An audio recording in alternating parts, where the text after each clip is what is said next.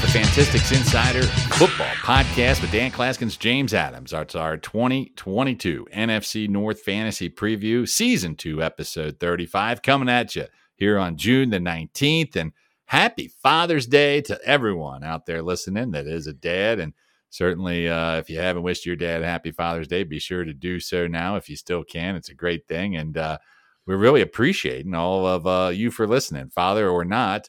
Uh, we love our loyal subscribers here, and you can always subscribe to the podcast at Apple Podcast, Google Podcast, Spotify, InsiderFootball.com anytime.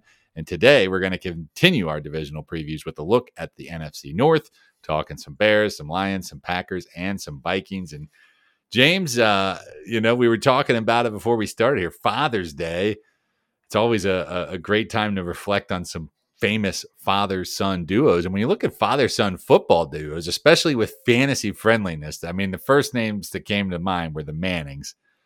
And I mean, how cool was it to be Archie Manning with the sons he's got? but uh, any other ones, any other ones come to mind for you? Fantasy football friendly father son combos. Well, Dan, you wouldn't have fantasy football stats if it weren't for offensive linemen. So how about the greatest offensive lineman that wasn't Anthony Munoz, Bruce Matthews, and his son Jake, two great offensive linemen.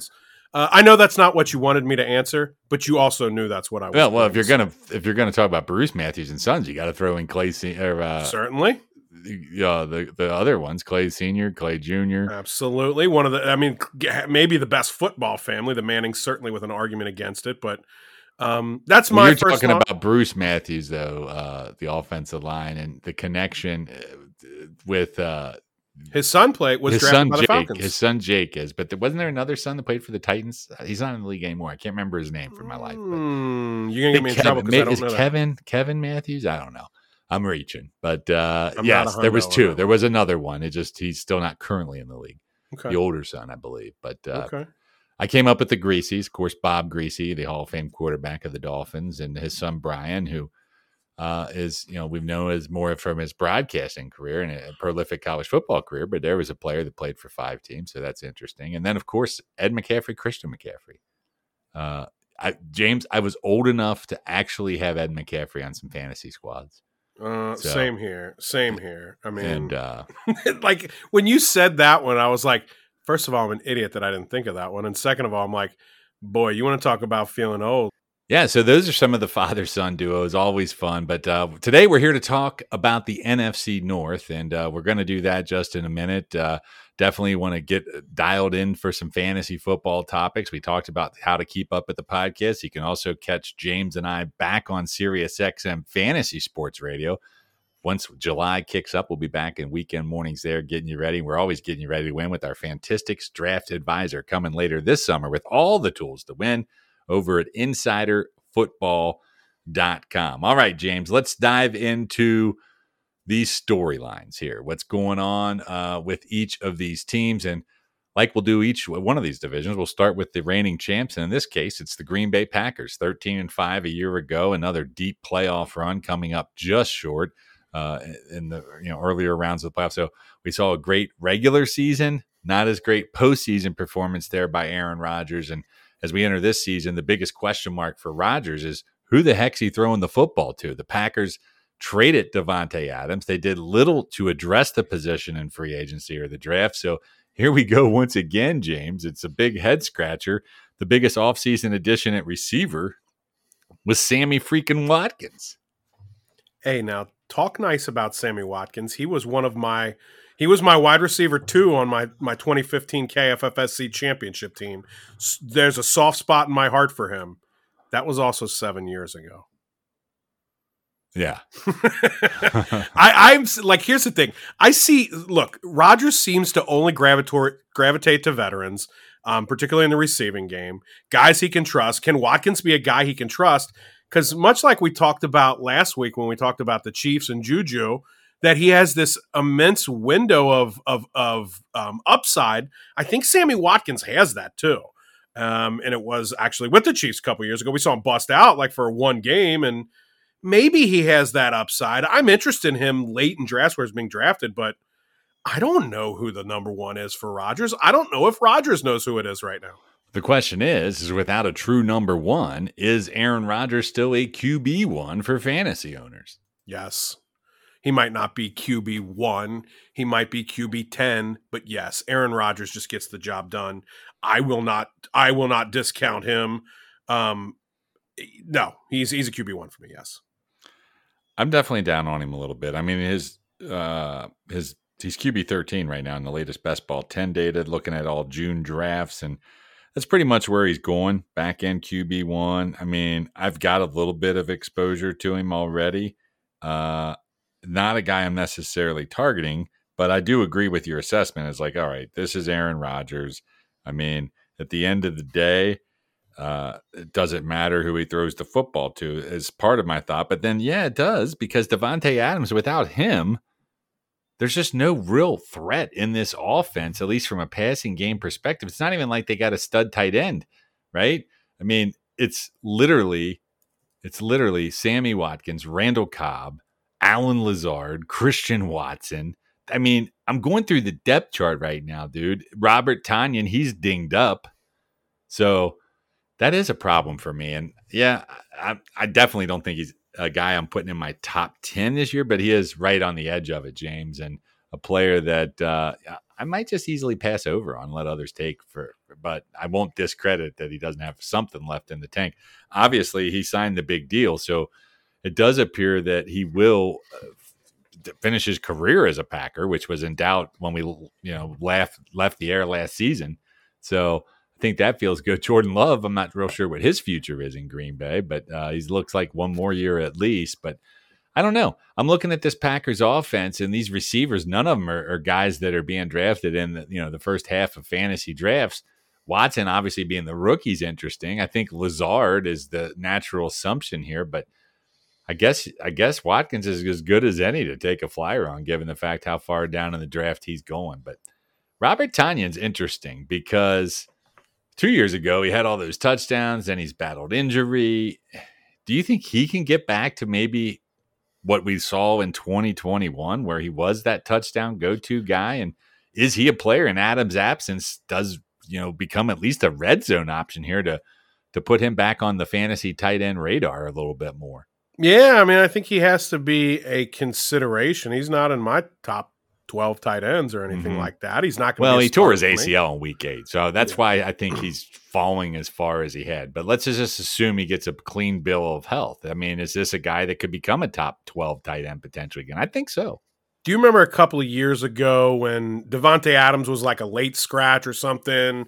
Thursday night football. I think it was 2019 in October because I was on vacation watching this game, so it was then. And Rodgers threw like every pass but one or two to running backs and tight ends and they smoked the Lions in a shootout. I mean, he, he, was good in that game. They didn't smoke him in a shootout, but they they beat him in a shootout. What what if that just happens all year long? What if the the best receivers are Aaron Jones and AJ Dillon and Robert Tonyan? I mean, it's not out of the realm of possibility this year. I also think, as we talk about this receiving crew, um, I also think I know you asked me about Tonyan here. Do, do I think he could be there totally healthy? He can be, yes, because he's got a great quarterback throwing him the football. I mean, he can stick the ball exactly where he wants it. He can Rodgers. So yeah, I think so, but he's going to have to score a ton of touchdowns. Yeah, no doubt about it. And I think you started to get to the point I was transitioning to, which is that backfield. And if you ask me what the Packers are, I think they're becoming more of a run first football team that just happens to have a Hall of Fame quarterback still.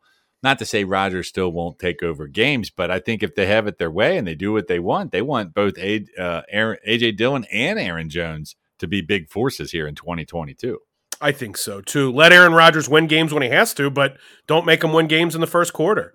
Um, and oh, by the way, don't be shocked with this new deal with Rodgers. I, I mean, this is just me being me, but don't be shocked if Jordan Love doesn't get traded and they get a receiver in return. I don't know. Seattle needs a quarterback. What about DK Metcalf or yeah? But Tyler I Lockett? think that would have already come at this point. I, mean, I would too. We're mid June, so I don't know if that's going to help for this year, but I hear you. I mean, anything's happened. I mean, they could still sign Will Fuller if he decides he wants to play football. I mean, that's a great be... point. A couple weeks ago, by the way, we were doing podcasts with new faces, new places, and I wanted to throw him out there because I because he doesn't have a place yet. But that's but a good that's point. the problem. He hasn't even been rumored to go anywhere. I'm not even sure that's true. He wants to play football, and I know that was a popular thing once they traded Adams. It's like, oh, Will Fuller, Will Fuller. I don't know. It just seems like this team, outside of having Adams there, has has made this long term decision not to invest in wide receiver, which is opposite of the rest of the NFL, where it doesn't invest in running backs. They're going. It's like the Packers are the dude in your fantasy draft that's zigging while everybody else is zagging, but they're doing it in real life. Yeah, and it works in the regular season. Gets him to win the a- NFC North. It just doesn't help when you got to play high profile offenses like the Bucs and the Rams come playoff time. That's exactly right. That's exactly right. So I don't know. I do like Rodgers, uh, you know, in, as in terms of his Hall of Fame caliber resume. Uh, it seemingly the longer and longer he plays it, it's getting easier to root against him as well for some reason. I mean, he's just I agree. He's just a guy that it's like I don't don't like rooting for. I mean, I don't like root against him, but I don't know. Uh, I do think in terms of those running backs, taking a little bit of a deeper dive on how to approach them in fantasy. I mean, once again, referring to our trusty ADP, Jones is RB 14 in June drafts. Dillon is RB 25. These are in best ball 10s. I think the gap closes a little bit for me in, in half point PPR or non PPR formats there a little bit, but I do think that's about right, James, on the way I view these guys.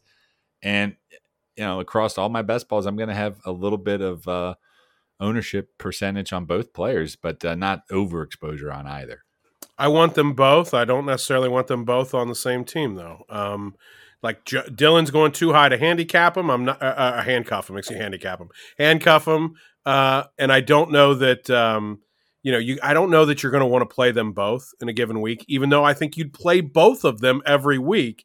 Um, but I, I like both of them. I, think. Uh, look, there's no receivers. Rodgers will find the find a way to make this work. I like both of them. Let's move along to the next team up here in the division, and that will be the Minnesota Vikings. And coming off a disappointing eight and nine campaign a year ago, it led to the firing of Mike Zimmer. We have a whole new regime in here with Minnesota. Obviously, a lot of question marks about the play calling this year, how much it's going to look different. And James, I mean, under Mike Zimmer, we pretty much knew right away what we were going to get, right? I mean, it was pound Dalvin Cook, pound Dalvin Cook, pound Dalvin Cook until he gets hurt, then pound Alexander Mattison and Alexander Mattison. Like, with Zimmer gone, I know you already have your durability concerns with Cook, like a lot of people do.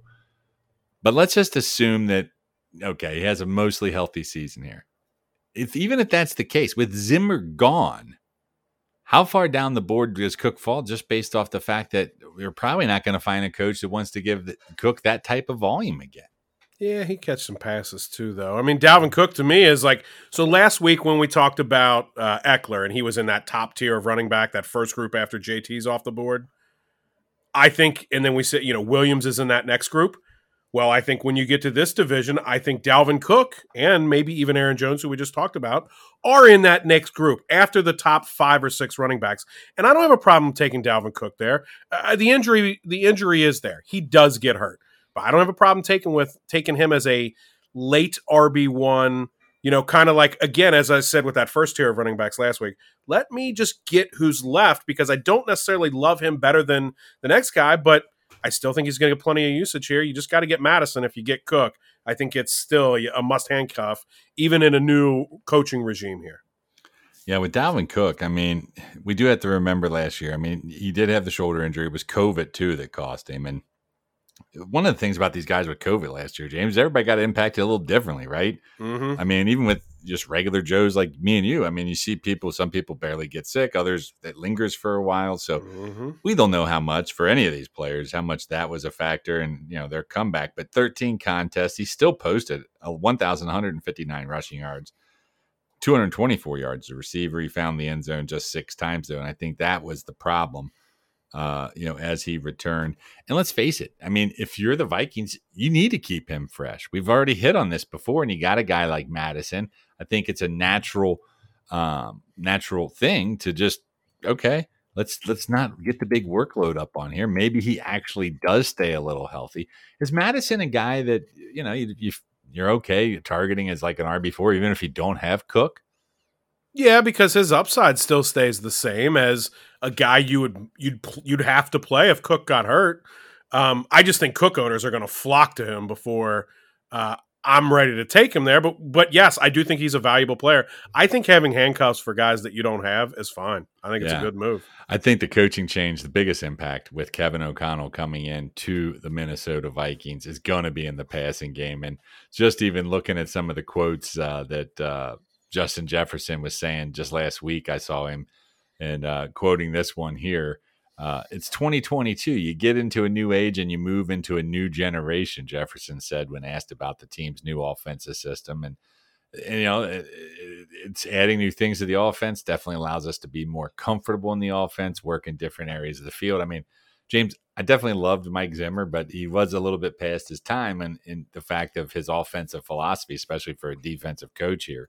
Mm-hmm. Um, and when you got a player like Justin Jefferson, who, by the way, I don't care what format you're in, dynasty, season long, PPR, non PPR, whatever it is, he's my wide receiver one. Mark it down. Mine Justin too. Jefferson is the dude. And uh, I think this coaching change, he's the big winner. And that's why I've ranked him as high as I have. Yeah, I'm with you. I mean, I could see Justin Jefferson being. Look, we, you want to talk about some of the, uh, the the injury risks that come along with playing running back. If I had the three or the four pick, as uh, as we've talked about here today and last week too, I, I would I'd have no problem taking Justin Jefferson at number five. Um, who knows? By the time the season wears on, when we get to the heart of draft season, he might be as high as number two on my board. Um, so I'm right there with you. I think the sky's the limit for him. Uh, he just, you know, whether it's Ja'Marr Chase or Cooper Kupp, he doesn't have. All due respect to Adam Thielen, he doesn't have that other guy that I'm worried about taking volume away from him as much as those other fellas do. So where does Adam Thielen fall on your board then? He's down in wide receiver three territory for me at this point. Um, you know, he's he's a player I'm happy to have as my third wide receiver, but I'm just not really interested in going as early uh, as certainly not as early as he was going in years past.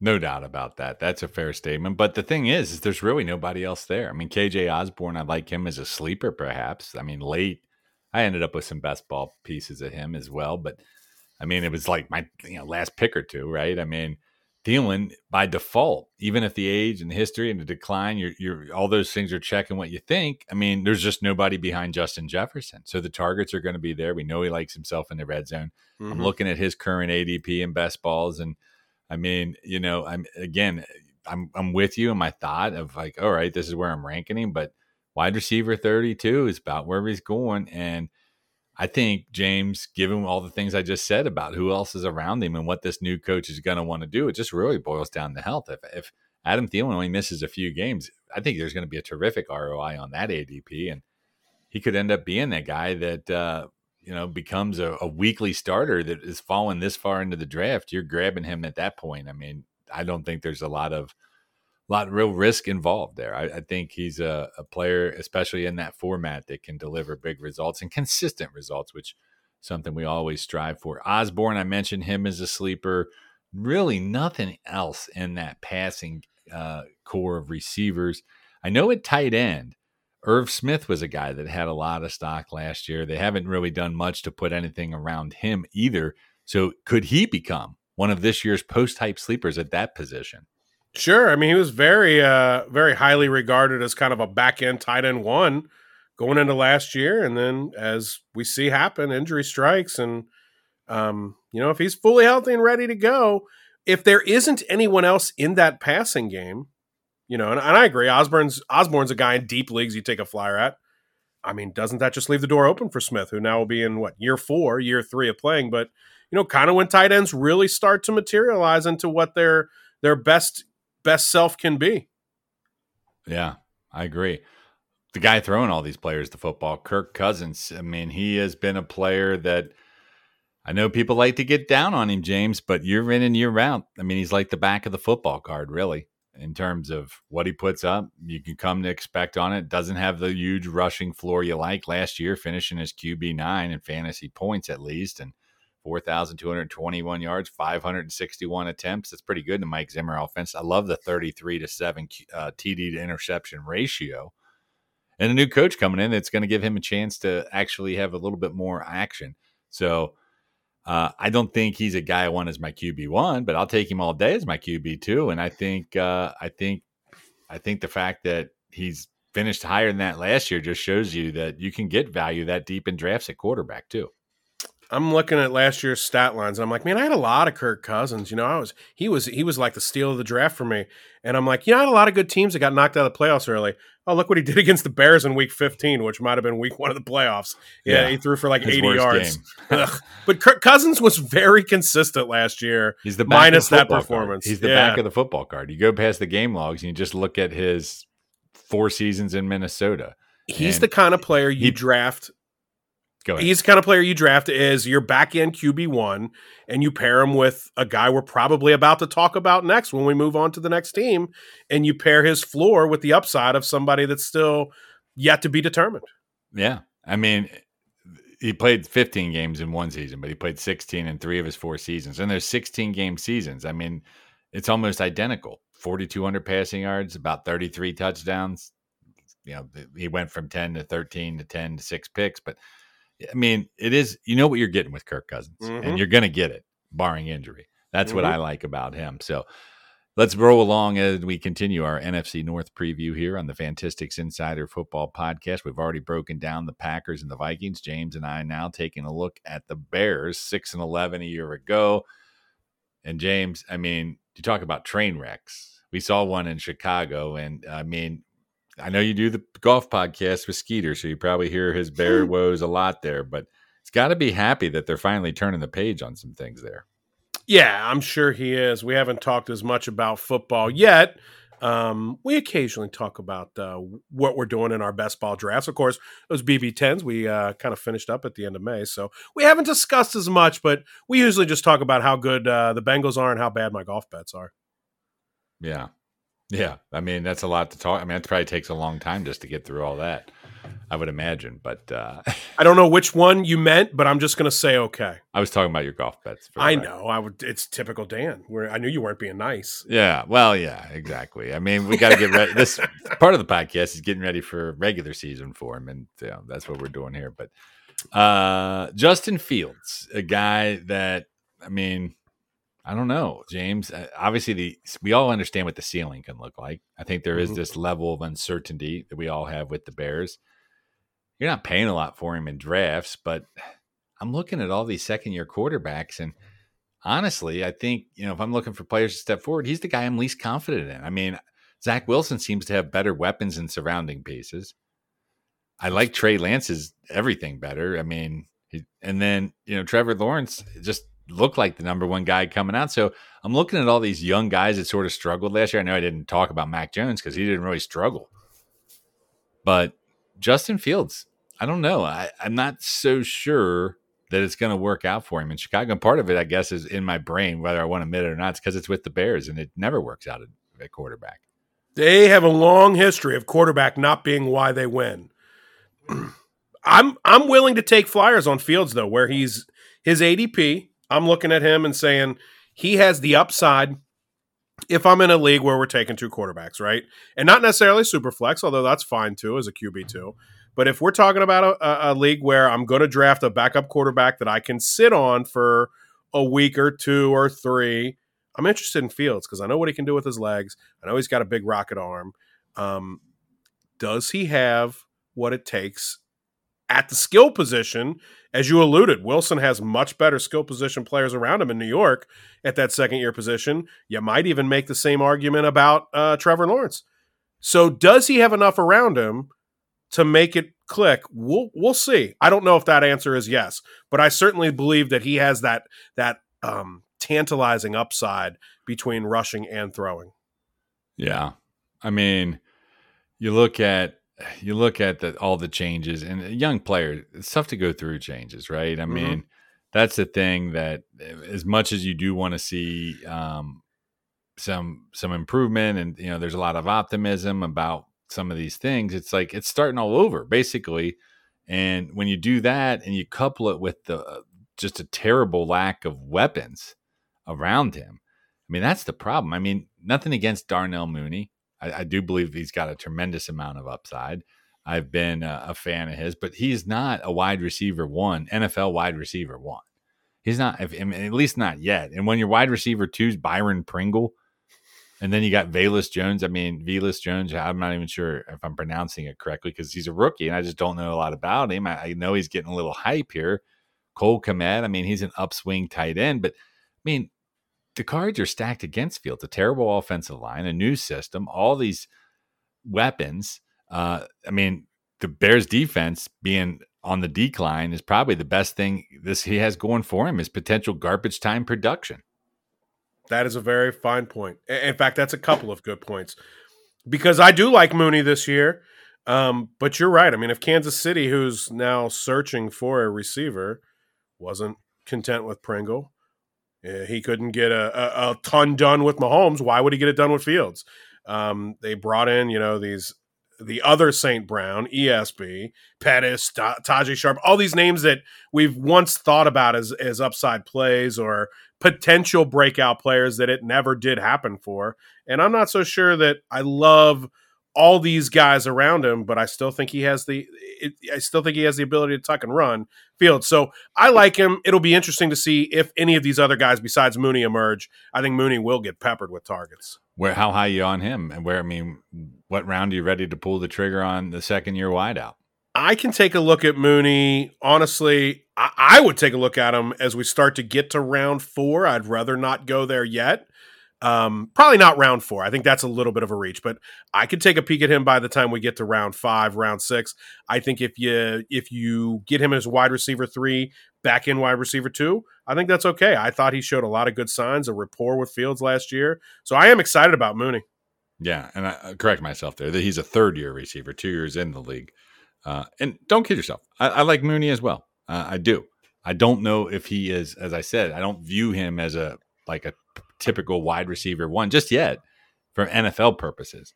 And with nobody else besides the guys we mentioned to take the pressure off, I'm just concerned if he can, um, you know, demand and overcome the attention he's going to have essentially. Mm-hmm. Uh, and then a lot of it will rely on Fields, who did show some flashes, but the Cole Kmet piece of the passing game is the one that I probably will end up with a little bit more uh, in terms of ownership percentage on my fantasy squads. Uh, I'm looking at Kmet right now. I think he's a high end tight end too, James. And um, I really see myself, not to say I won't get some of the top guys, but I really find that probably at least half my teams, I'll probably be in the more of the position to, you know, go wait on tight end, sort of boot tight end approach. And, and those, especially in those instances, he will be a target for me in those rounds because, again, the things I mentioned, not a lot of other I think he's going to have a large target percentage share in his offense. I think it's going to be a lot of playing from behind. And I like the flashes I saw from him down the stretch, particularly uh, working with Fields in the games they played together. So I like Cole Kmet as a, a decent tight end two target. I think he's a fringe top 15 guy, and that's about where his ADP is. What about this Bears running game? David Montgomery, our hometown kid here in Cincinnati, not a kid anymore, but uh, has been a nice fantasy producer. Tarik Cohen, obviously not great what's happened to him. He's out of the picture with injuries. So it's Khalil Herbert. They did sign Darrynton Evans there. I, I think Herbert's got a little bit of role in this offense, but is it enough to take away from Montgomery being the team's workhorse running back? And is Montgomery a guy that uh, if he's one of your fantasy starting running backs, you feel pretty good about. No, but I don't feel bad about him. Um, I, am not targeting Montgomery. You know, I love the guy. Um, he's a, he, you know, I just enjoyed covering him as a, when he was in high school, and he's a very nice young man. That doesn't make him a great fantasy football player. And in this offense, if we don't see more growth, if we don't see this offense become a little bit more productive, I'm not excited about him. I don't think there's going to be a ton of points in this in this offense. Um, so I don't know how much of uh, of a touchdown factor he's going to be, but I'm happy to plug him in. I, I, if he's my RB two in round four, I'm happy about it. If I have to, you know, if I have to take him earlier than that, I'm not. I'm certainly not as happy about it. Fair enough. I don't mind pulling the trigger on him uh, and back end in round three, especially if a lot That's of running fine. backs are going off the board depending on the draft board and what falls to me there. Uh, I definitely got Montgomery ranked higher than uh, probably you do based off of what you're saying. I, I, I definitely put him in my top 20 right there. Um, he's sort of out there, you know. I'm looking at the part of the draft where he's going. I like him. I like him probably better than Josh Jacobs. Hmm. Definitely like him. I think they're the same. Yeah, I like him better than Elijah Mitchell. Gets Yeah. interesting when you start talking about Ezekiel Elliott. I'm, I think I like Montgomery over Elliott. I do not. Yes. Uh, J.K. Dobbins is an interesting one. I I mean, prefer the upsides of the Dobbins offers. yeah, I mean, I, these guys are all in that same spot. Antonio Gibson, I probably probably would take Gibson over him. Full PPR, on- I like Gibson better. yeah, so it's just a sort of a mess down there when you get into that. I mean, you name a running back, I'll tell you a pro and I'll tell you a con. And I Yep. mean, you can do that with first round running backs. So you're certainly going to do it with fourth and third round running backs. Mhm. Uh, good takes, though. Good takes. Anything else on the Bears? No, um, no, I got nothing else for you. Let's finish it up then, James, with the last place team, the Lions, 3 13 and 1. And I know you watched this team, a lot of this team early on there with your little bet you had going. Way on. too much Lions interest in my life. Reset that for the listeners, James. Take us down memory lane with that one. so it starts with um, I had bet the Jaguars to be the last team to win, and if the Lions don't get beat, I think it was consecutive weeks, but the 66 yard field goal or whatever that Justin Tucker hit to beat them. If he doesn't make that field goal, the Jaguars would have been the last team to win. And I had a really nice number on them because the Lions were the favorite. I had like 10 to 1 or 14 to 1 on the Jags. Maybe it was 8 to 1, something like that. Decent number. So then the Lions ruin this. But then come come late season, I'm in Survivor. Uh, there's three teams left, me and two others, and there were over 100 entries. And I was told by most of my friends as I did a little group think pool, who should I take? Should I take Miami uh, to win, who was playing the Giants, and I believe they were at home, or should I take the Vikings, who have the Lions? Well, the Lions had not won yet. Everybody's like, take the Lion or take the Vikings, take the Vikings. So of course I did not. I took Miami. The other two teams did take the Vikings. The Vikings did not win. As I believe Amon-Ra St. Brown, catches a last second touchdown. I had left the Bengals Chargers game early because the Bengals were getting destroyed to go to a bar and watch this game downtown Cincinnati. And it was glorious, and I won Survivor. So the Lions, who ruined my silly little couple of hundred dollar bet for uh, for the Jags to be the last team to lose or to win, they came through bigger for me when the season when it really mattered. You can't make this stuff up, people. James is a true degenerate. A true That's a degenerate. That's why we get along, my friend. It's true. Uh, all right, so let's talk about this year's Lions since you took us down memory trip lane, and I think we could both agree, James. Uh, lots of improvement here. And first of all, I will say, and I know this is seems sort of silly when people say this type of stuff, but they were one of the best three win teams I ever watched. I mean, they were in every game. They had resiliency. They had heart. I like what Dan Campbell's doing there. I like the direction the team's going. And from a fantasy standpoint, I like what they've done this offseason to add some more weapons here. Now, granted, problem is Jared Goff's still your quarterback. And I think that does put a little bit of a ceiling on these things. But going back to some of the other things we talked about in this division, you know, the defense is a little shaky. So, you know, they could be playing from behind a lot, which leads to some of those opportunities. But I think this whole offense, from a fantasy perspective, the single most exciting player to talk about it, undoubtedly for me, is D'Andre Swift. And I'm really expecting big things out of this young running back. If he stays healthy, I mean, the injury sort of derailed him last year, and it was disappointing to see because he was just starting to get into his groove. If he stays healthy this year, James, I think this is a guy, and I don't want to get too bold too early, but when we go to do our bold predictions, I might be uh, cementing this in a little bit, but I think he's got top five upside at running back. I don't think there's that's not even bold to me. Uh, he's a top ten running back on my list right now. Um, I mean, I can make the case that he's ahead of Javonte Williams because Melvin Gordon re-signed there. I know that other people would tell me I'm insane, but D'Andre Swift. I mean, I know they added receiver. When we'll talk about it a little bit. Really, they added two free agency and a rookie. But Swift catches the ball a little bit. I- I mean, he can run the football. He's an electric player. And like you said, they're going to be playing from behind. I mean, he's going to get some dump off. So will the other running back. But I think Swift has every opportunity to put up massive fantasy points. He's going to have to find the end zone some. But I mean, even if he's not a 12, 15 touchdown guy, I still think he has that same top five upside with pass, you know, in PPR leagues and volume if he stays on the field. Yeah, and I mean, behind him, Jamaal Williams was very disappointing last year. I know we saw Craig Reynolds come in, and they're going to try to keep him fresh. So those guys will get worked in the mix, but if they want to win, Swift is the guy. Like Mhm. he this isn't unlike some of these other situations we've been talking about. This is not the 60-40 split scenario. with Dalvin Cook and the things we talked about with the Vikings transitions, I think Swift, if healthy, is going to lead potentially all of this division running backs and carries. I don't have a problem with that. I do like Jamaal Williams probably more than you do.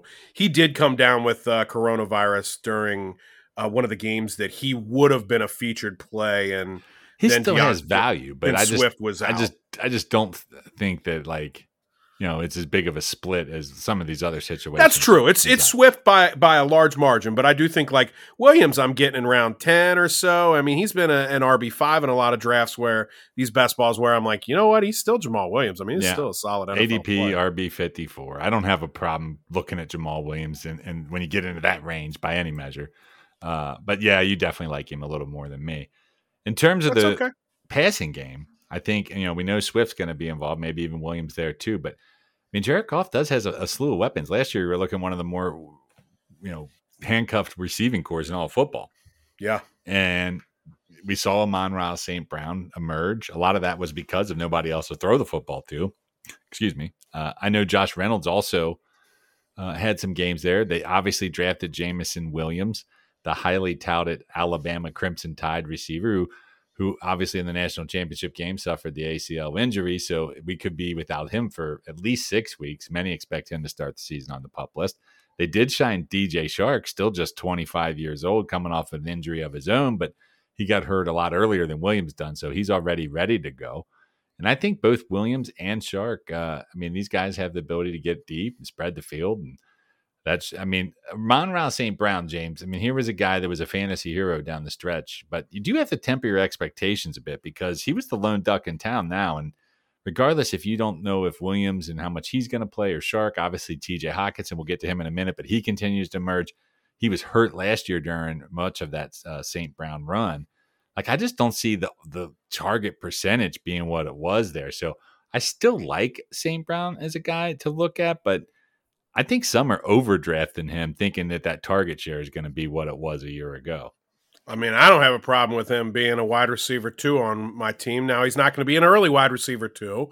He's much closer to twenty than ten, uh, but I still think he's the wide receiver one on this team. So I probably like him a little bit more than you do as well. Obviously, the addition of DJ Chark was a bit of a ding to his value, but they were going to add receiver at the end. I mean, St. Brown got to 900 yards, 100 20 targets was 119. He caught 90 balls. Like he catches what's thrown to him. I just I, I think that this player, I think St. Brown is the better of the brothers, and I think he's going to be a big focus to this offense again. And I think he's going to get peppered with passes when they're down. So yeah. I, I, like him still. I think he's a back end wide receiver too for me. Okay, so you do have him a little higher. His wide receiver 19 ADP. So people, the public is with you, yeah. my friend. Uh, to me, I won't draft him as a wide receiver too. I haven't really landed on it, but uh, I, I, think he'll be hard pressed to crack my top 25, which means I'm going to be without him in many mm-hmm. cases. Mm-hmm. Let's get into uh, TJ Hockenson. I mentioned him before. I guess uh, before we do that, I mean, for redraft purposes, where are you looking at Chark and Williams? Williams, I'm really not looking at redraft. I'm very high on him in Dynasty, so I just feel like there's my shares and I don't have to mess with it. So I've already got a couple uh, Williams shares in Dynasty. I mean, if you have a if you have like a deep bench that you can sit on them, then I don't have a problem taking a flyer on them later in drafts, wide receiver five, and waiting it out. But I mean, come draft day, I think we're all going to be expecting him to maybe be on the early season pup list. Uh, a rookie that's not only rehabbing but trying to learn a new offense. Like as much as I like the future for him, I don't necessarily get excited about him this year, and I think that's probably part of the reason why I like St. Brown's uh, more than than than you do.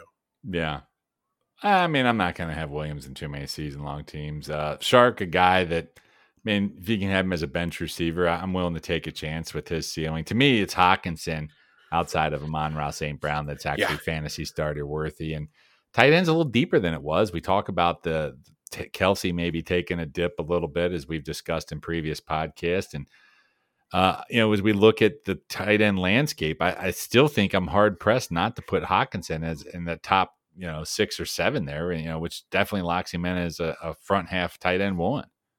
Tight end five for me. I mean, last week when we talked about the AFC West, and you said that you had Waller ahead of Kittle, and I was like, oh yeah. Let me tell you something. I, I got uh, Hockenson ahead of Kittle too. I, I, just don't know about Kittle's rolling that offense week to week. Yeah. I know we're not on that division yet. well, the problem is he doesn't stay bit. healthy. But Hockenson, on top of that, yes, Hockenson had some durability issues of his own early in his NFL career. That's true. Uh, you know what? And we've seen who, who's the greatest tight end ever. He had some durability issues too. So I mean, it's a tough position.